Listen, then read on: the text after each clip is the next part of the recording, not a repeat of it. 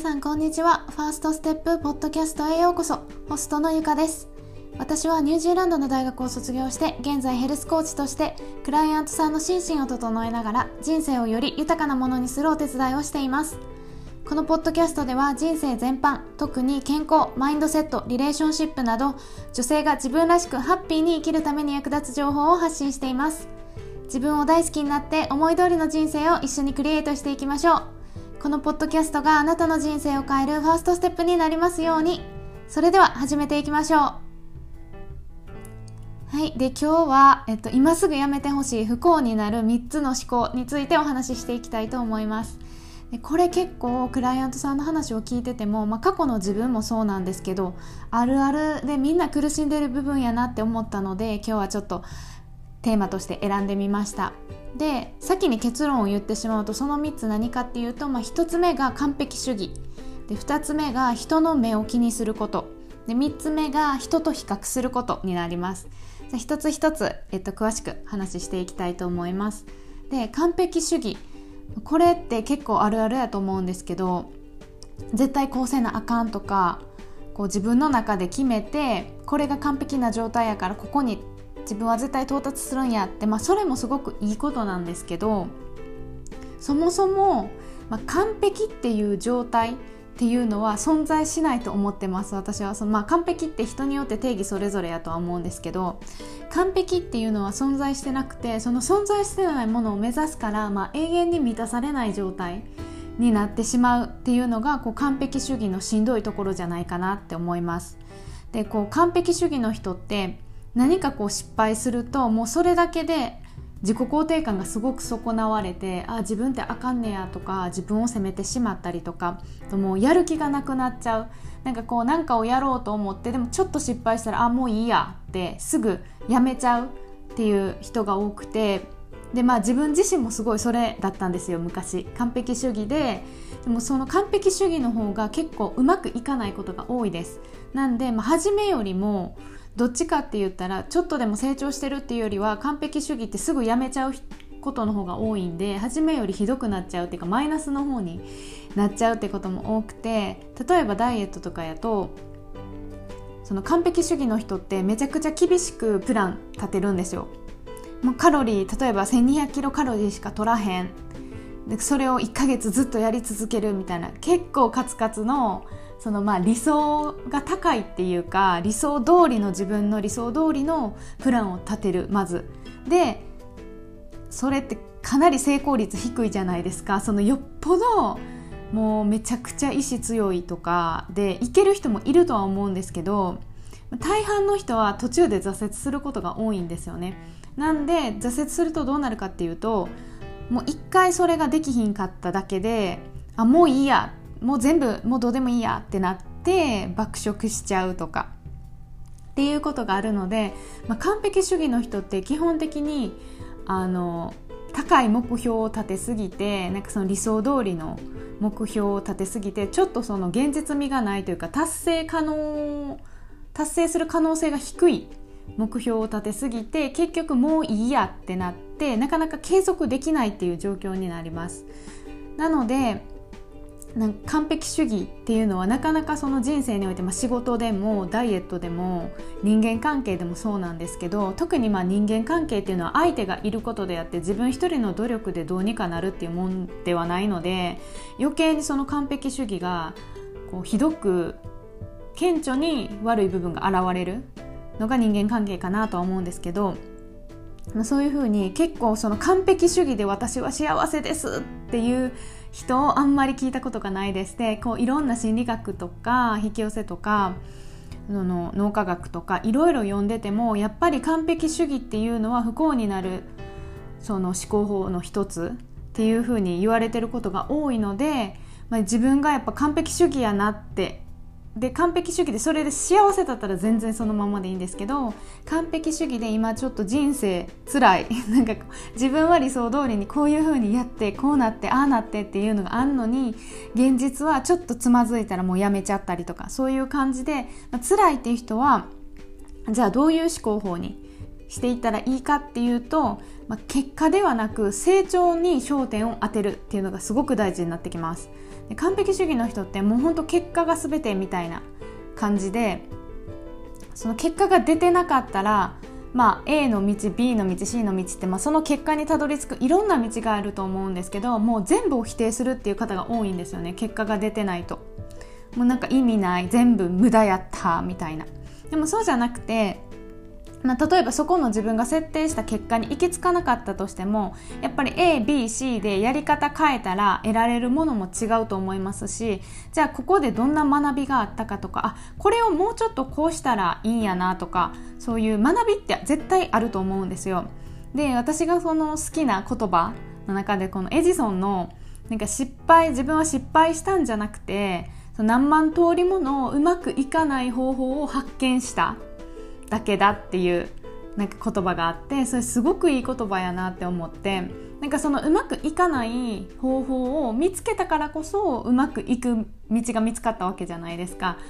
でいきなりなんかもうしょっぱなからその成功はい成功しましたって人、まあ、まずいないと思うんですよ。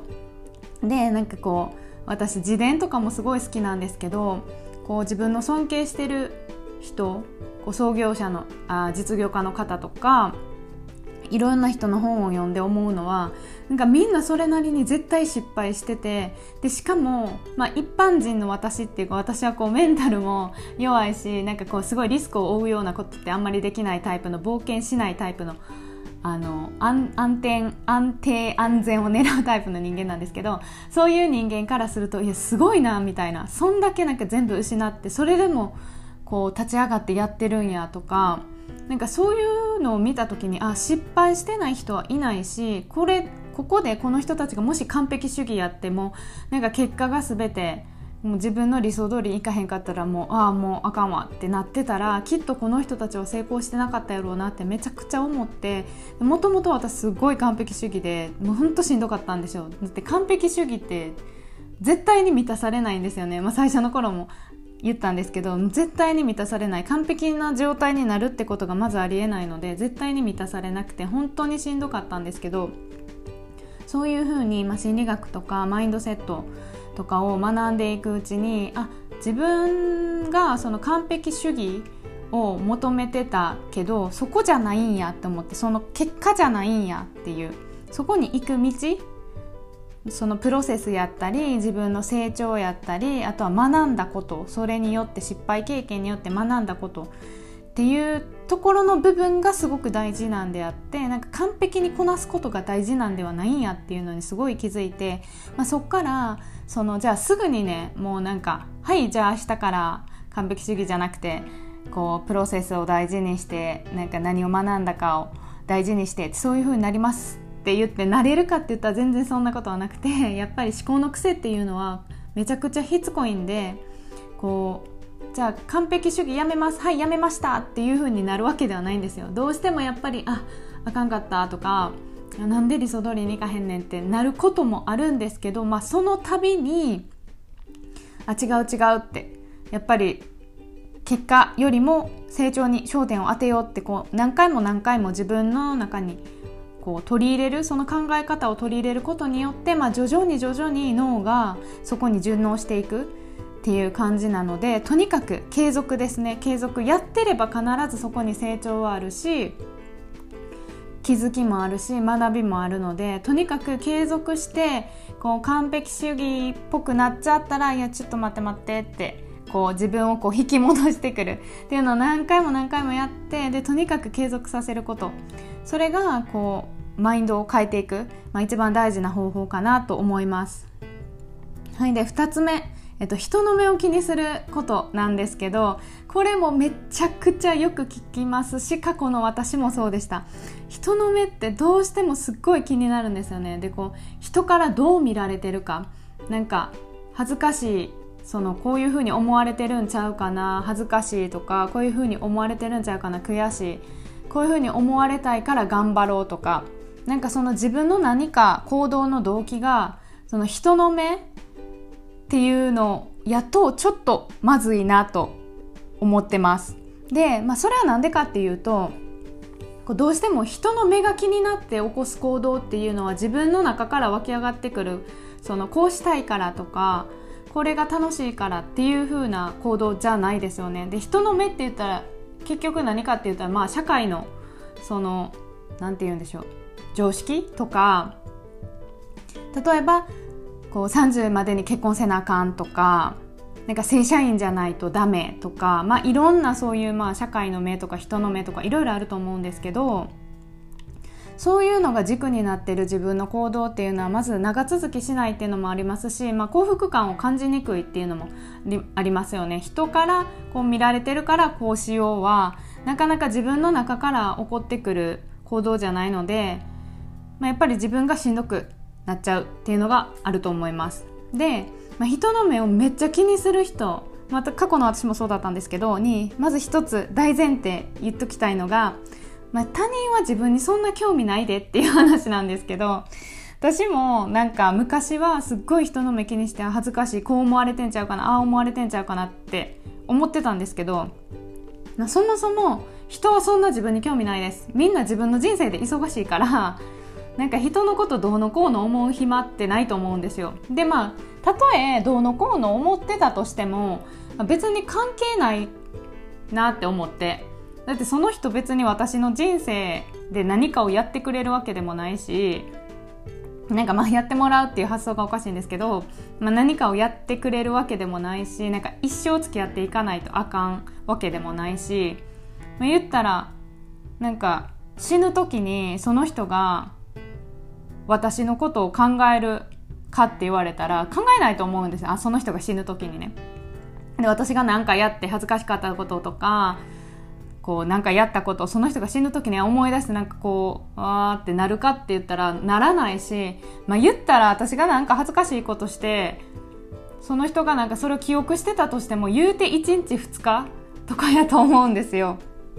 なんで基本的に、まあ、人は自分にそんな興味ないし覚えてもないし、まあ、言っちゃえばどうでもいいと思ってるのでそんなどうでもいいって思ってる人のことを気にする必要はないっていうことですよね。でえっと、2つ目なんですけど一定数、まあ、よく思わない人っていうのは必ずいるじゃないですか自分のことを。言ったら100人いたら、まあ、50人は絶対自分のこと別に好きじゃないっていうかどうでもいいって思ってる人と、まあ、嫌いって思ってる人といろいろいるとは思うんですけど一定数は絶対自分のことを嫌いな人っていうのがどんな人にでもいると思うんですよ本当にもうどんないい人でも例えばねあのダライ・ラマとか 言ったらキリストとかも神じゃないですか。それでもアンチって絶対いると思うんですよ。やからもうそんなん一般人のね別にその人間やからいいところもあれば悪いところもある自分私に対してよく思わなくてなんかゆかのこういうとこ嫌いやわとかなんかこういうところが、うん、なんやろ分からんけど なんかこうネガティブな風に思ってる人って絶対いると思うんですよ。なんでそういうのは気にしない。もう自分が自分でいいって。私はまあ間違ったことはやってないと思ってるしあの自分の中でその自分のポリシーとか倫理観とか道徳とかそういうのに反してなくて私は私が正しいと思ってやってる。ことやったりとかもうこれがいいこれが好き誰にも迷惑かけてないって思ってるので、まあ、それに対してどうのこうの言われたらあそうですかって。あじゃあそこ合わないんでなんかもう別にさよならみたいな。その例えば自分が悪かったら別ですよ。自分が悪くてなんか人から言われてそれは気にした方がいいです本当に。あの自分が悪いって思ったら。でも自分はただ好きなことをやってる。例えばファッションとかでもそうですよね。なんか405060になって足出してるとかないわみたいな、まあ、日本特にあると思うんですけど。なんか年齢にふさわしくないどうのこうのうんたらくんたらっていう人もいると思うんですけどえ別にその足出してることなんで何かなんかあなたが病気になりますかとかなんかあなたが明日食べるものがなくなるんですかみたいな。もうその困ることじゃないじゃないですか別に。でもなんか見たくないねんやったら別に見なければいいし。なんでその何て言うんやろ。そういう人には迷惑かけてなくて自分が好きでやってて自分は間違ってないって思うことやったらもう全然やったらいいと思います。で人はその思います。確かに最初はなんかうわーとかあーとか。でも多分1週間経ってまだうわって思ってる人いないと思うんですよ。でもそんなにずっと 1, 1週間も経ってまだ私のことをどうのこうの思ってる人は逆に私のこと好きやんって思います、私は。そんなに私に関心向けてるんやって逆に自分は私のこと好きやんみたいな っていうふうに思うんで、もうとにかくそういう感じで、まあ人の目を気にしない。ネガティブなこと直接言ってくる人っていうのは、まあ、いないと思うんですけど普通に生きてたらその芸能人とかでなんかじゃなければ。でもまあやっぱりねその SNS とかのコメントとかでやっぱ目が見えなくて匿名な分なんか言ってくる人っていうのもいるかもしれないんですけどもうそういうのは華麗に無視します。はいもう無視してください。もうなんか暇なんやなって思います私は。なんで無視してでも自分が好きでいいって思うことはもうどんどんやっていったらいいと思います。本当に人の目を気にせずに。でなんか出る杭は打たれるけど出過ぎた杭は打たれないって言葉があるじゃないですか。でも私ほんまにそうやなと思ってなんかもう出る杭、まあ、自分がなんかしてなんかこう叩かれ私の場合まだそんな叩かれるほどの知名度もないしなんか叩かれたこともないんですけど、まあ、叩かれたとしてもそっからもうまだどんどんやっていって突っ切っちゃったらもう逆にその突っ切ってる感が気持ちよくなってファン増えると思うんですよ。ファン増えるっていうか。そのいいなって逆に思ってもらえることがあると思うんですよ。だからなんか自分の好きなことをやってる人って幸せそうやしキラキラしてるしだからもう全然自分の好きをこうどんどん前面に押し出してあの人に押し付けるっていう意味ではなくどんどんやっていってもう突っ切っていったらどのこうの言う人もいなくなると思います。なんでもう人の目を気にして何かができないとかもったいないじゃないですか。だってこの人生って1回きりしかないのになんかもう自分として生まれてくるのはこの今この瞬間しかないわけじゃないですか。この時代しか。また次生まれ変わったとしてもまた別の人間やし別のスペックで別のこと考えてると思うんですよ、まあ、そもそも人間かもわかんないですしね。なのでこの人生って1回きりなんでそんな人の目気にしてる時間ないしもったいないしなんかもうとにかく自分の好きなことを自分のやりたいことをどんどんあのやっていてほしいなと思います。はい。で、3つ目、最後なんですけど、まあ、人と比較することなんですけど、これもあるあるですね。てか、これをやったことがない人間っていうのはなかなかいないと思います。でも、どんな人でも絶対やってると思う。人と比較すること。で、やっぱ、ついつい比べたら落ち込むじゃないですか。なんか、私はそうなんですけど、落ち込むって分かってんのに落ち込むような人と比べてしまう。わかります？なんかもう絶対落ち込むって分かってんのに落ち込むような人と比べちゃう。ほんでなんか人間ってすごいのがもうほんま誰なんかいいことを見つけるとかそういうことよりもなんかネガティブなことを見つける方がなんか得意なんかなって思って、まあ、その人間の生存本能とか本能の部分に関わってくることやと思うんですけどこうどの人に対しても例えば A さん B さん C さんって言ったらもうだと A さんやったら稼いでるお金がとか B さんやったらあパートナーがとかなんか C さんやったらなんやろうなんか自分の容姿がとかとにかくなんかいろんな分野をそれぞれの人のなんか一番秀でてるところと取ってきて比べちゃうみたいな。っていうのが私もすごいよくあってもうほんまになんか比べて落ち込んでくださいって言われたらほんま今でも秒速でできるんちゃうかって 思うぐらいあの人と比べて落ち込むことっていうのが大得意だったんですよ。でそんな得意いらんわって話なんですけど。でなんかつい最近も、まあ、私その今年から自分で仕事を始めてでこうやっぱり情報収集っていうの大事じゃないですか。こう最初やり始めた時ってこう SNS の運用の仕方やったりとか、まあ、マーケティングとかも全然分かってなかったんで、まあ、そういうのをこうインスタとかね YouTube とかで調べるとやっぱりこのすごいこうキャッチーな、まあ、それもそのセールスライティングの一つなんですけどすごいキャッチーな言葉が入ってて3ヶ月で集客100人以上とかなんか初めて1ヶ月で月賞7桁とかいやほんまかいみたいな。ででもそういうのをバーって見た時になんかめっちゃ落ち込んだんですよ自分。え全然やねんけどみたいな。もうそそれこそね最初の方の最初のなんやろ3ヶ月45まあほんま半年ぐらいとかは普通に食べていけてないっていう感じやったんでそんななんか3ヶ月で100人以上集客したとか月賞7桁いったとか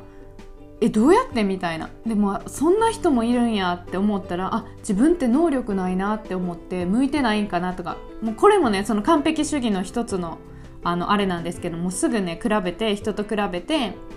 自分の目指すところなんかそこにしちゃってそこ行ってない。ああかんねや。もうすぐ落ち込んですぐあもうやめようかなみたいな。向いてないんやとか言ってすぐ言い出すんですよ。いやいやお前どんだけやって向いてないって言うねんって話なんですけど向いてないんかなとか言って。落ち込んだ時期もあったんですよ。でも、まあ、よくよく考えたらそそのまあそれ自体が本当かどうかも分かんないし、ね、証拠とか別に見て見てるわけじゃないからそうやってキャッチーな言葉を書いてるだけかもしれないしそれ,、ね、それがほんまやったとしてもそういう人もまあそれはいるやろうと。最初からこうなんだろうビジネスの才能とかがあってそうやって最初からもうぐんぐんぐんって伸びていく人もいるやろうと。でもなんかその母数っていうかその例えば個人事業主とやしてやってる人全体を見た時にじゃあ一体何パーセントがその人らやねんっていう話で思った時にいやそうやなってほとんどの人はそんなことないと思うんです多分。その3ヶ月でその独立して3ヶ月で月賞7桁いきましたとか、まあ、ほとんどの人はそこまでじゃないと思います。ちょっと統計をね見てないんで何とも言えないんですけどでえっとまあ私ビジネスするにおいて、まあ、本当に知識がないので、まあ、ビジネスの先生ビジネスコーチについてもらってるんですけどその先生が言ってたのが、まあ、そもそもやっぱ0から1が難しいという話をされててでその1年後に残ってるのってほんと数パーセントやっていう話をしててあそうなんやって思って。でも失敗の失敗談っていうか、まあ、それも失敗ではないんですけどそうやってみてあかんかったっていうだけの話なんですけどそういうのって出てこないじゃないですか。誰も言わないじゃないですか。なんかあかんかったわっていう話は。やっぱりいい話とか成功した話ばっかりを言うからそういう風に自分の目につくのはそういうすごい人たちばっかりになるんですけどこう SNS ってそもそもがあのいいことしか載せないじゃないですか。なんかこれね難しいなと思うのがなんか落ちてるや病んでたりとかしてなんか辛いみたいなのって載せたら今度メンヘラって言われるじゃないですか。もうどっちやねんって話なんですけどでもなんかそうキラキラしたところしか載せてないからみんなだからそれがなんか日常なんかなって思う思いがちなんですけどまあ、そもそも人間の人生っていいこともあれば悪いこともあってみんなそれなりにしんどいこととか辛いこととかほんまにあるんでなんかその人と比較してあ私の方がダメなんやとか私の方が不幸やとか、まあ、そもそも思わなくて全然大丈夫っていう話なんですけどやっぱり他人と比べて、まあ、落ち込んでしまう時って、まあ、自分がうまくいってない時だと思うんですよ。その自分に対してなんかモヤモヤしたものがあるから例えばダイエットとかに対してもダイエットしてるけどなかなか痩せられへんから痩せてる子見てあああかんなって思ったりとかこう仕事しててなんか仕事がうまくいかんとか好きなことができてないとか給料が低いとかなんかしらモヤモヤしてることがあるから人と比べてああの人めっちゃ稼いでるあの人めっちゃ好きな仕事してるああ自分ってあかんなって思ったりとかしちゃうと思うんですよ。なんでそういう時は自分がこううまくいってなくてモヤモヤしちゃうっていう時はあの他人と比べるのをやめてください。過去の自分と比べてください。でえっと、過去の自分とどうやってじゃあ比べんねんっていうとこう過去のことって忘れちゃうじゃないですか。なので日記をつけてほしいなと思います。私もそうなんですけど本当1行でもいいです。もう疲れてる時とかは今日はこんなんやった。ってこう思った。丸みたいな。幼稚園児みたいな日記をつけるんですけど、まあ、あの疲れてない日とか詳しく書ける日は結構1枚分ぐらいバーって書いたりとかもう本当そういう決まりとかはなく書いてるんですけどとりあえず毎日、まあ、あったこととか今日はこれ頑張れたよとかそのこれをやったよとかなるべくポジティブなことですね、まあ辛い時は辛いって書いても全然大丈夫なんですけど何が辛いとかこれが辛いとか全然書いてもらったら逆にそっからこうなんで辛かったかっていうので学びになるのでまた全然いいんですけど、まあ、そういうふうに何をやったとかこれができたとかそういうのを書いていくとなんかその過去の自分を振り返った時にあこの時点ではここのレベルやったけど今確かにモヤモヤして人と比べちゃってなんかあかんわって思ってるけどでも過去の自分と比べたら今の自分やっぱレベルアップしてるやんとか成長できてるやんって思うと結構あよかった今まで自分やってきたこと無駄じゃないわって思えるんですよなのでもう日記はめちゃくちゃおすすめであのやっぱり他人と比べる時はあ他人と比べてるイコール今の自分の現状に何かモヤモヤしてることがあるんやっていうことにまず気づいてほしいんですね。でそっからあじゃあ過去の自分と比べてみ今の自分どうやろって言って、まあ、成長少しでも成長してる人がほとんどやと思うんですけどたとえ自分がいや過去の自分の方がキラキラしてるし楽しそうやし私どうしちゃったんやろって思うことも絶対あると思うんです。私自身も何回もそういう経験あります。過去の自分の方がいいやんって。今の自分より。でもそういう時は何かが間違ってるサインなんですっごいあの嫌なことやのにこう一生懸命やってるとかその努力の仕方っていうのも自分がいい正しくて楽しいって思うことに努力するのはいいんですけど自分にこう向いてないなとかこれめっちゃ嫌いやなもうやめたいやめたいやめたいっていうことを努力してもやっぱり先ってなかなかなくてあのその時間も無駄じゃないんですよ。全然無駄じゃないんですけどやっぱりそのその何て言うんでしょう。向いてないことに対しての努力っていうのなかなかこう結果が出にくかったり目に見えての何かっていうのが出にくいのでこう過去の自分と比べて今の自分の方があかんやんって思うっていう時は何かを変える必要性があります。生活の中で、まあ、人生の中で、まあ、それがその仕事なんかそのパートナーなんかまあ一日の過ごし方とかなんか何かに対しての考え方とか何かっていうのは人それぞれ違うとは思うんですけど過去の自分と比べて、まあ、今の自分がいい成長してるって思えてる時は、まあ、人生がうまくいってるっていうかそのたとえモヤモヤしてあああかんなって思うことが今現状にあったとしても過去から見て成長してるんやったらそれは人生がうまい方向にいってるっていうことだと思うんですね。ただ過去の自分とこう比較してえ今の方が圧倒的にあかんってまあ、それも客観性が必要なんですけど今の自分が客観的に誰の目から見てもあかんっていう風になってるんやったら何かを変える必要があるっていうサインなので、まあ、それが何なのかっていうのを自分の中でまた掘り返していってで必要な変化っていうのをつけていったらいいかなと思います。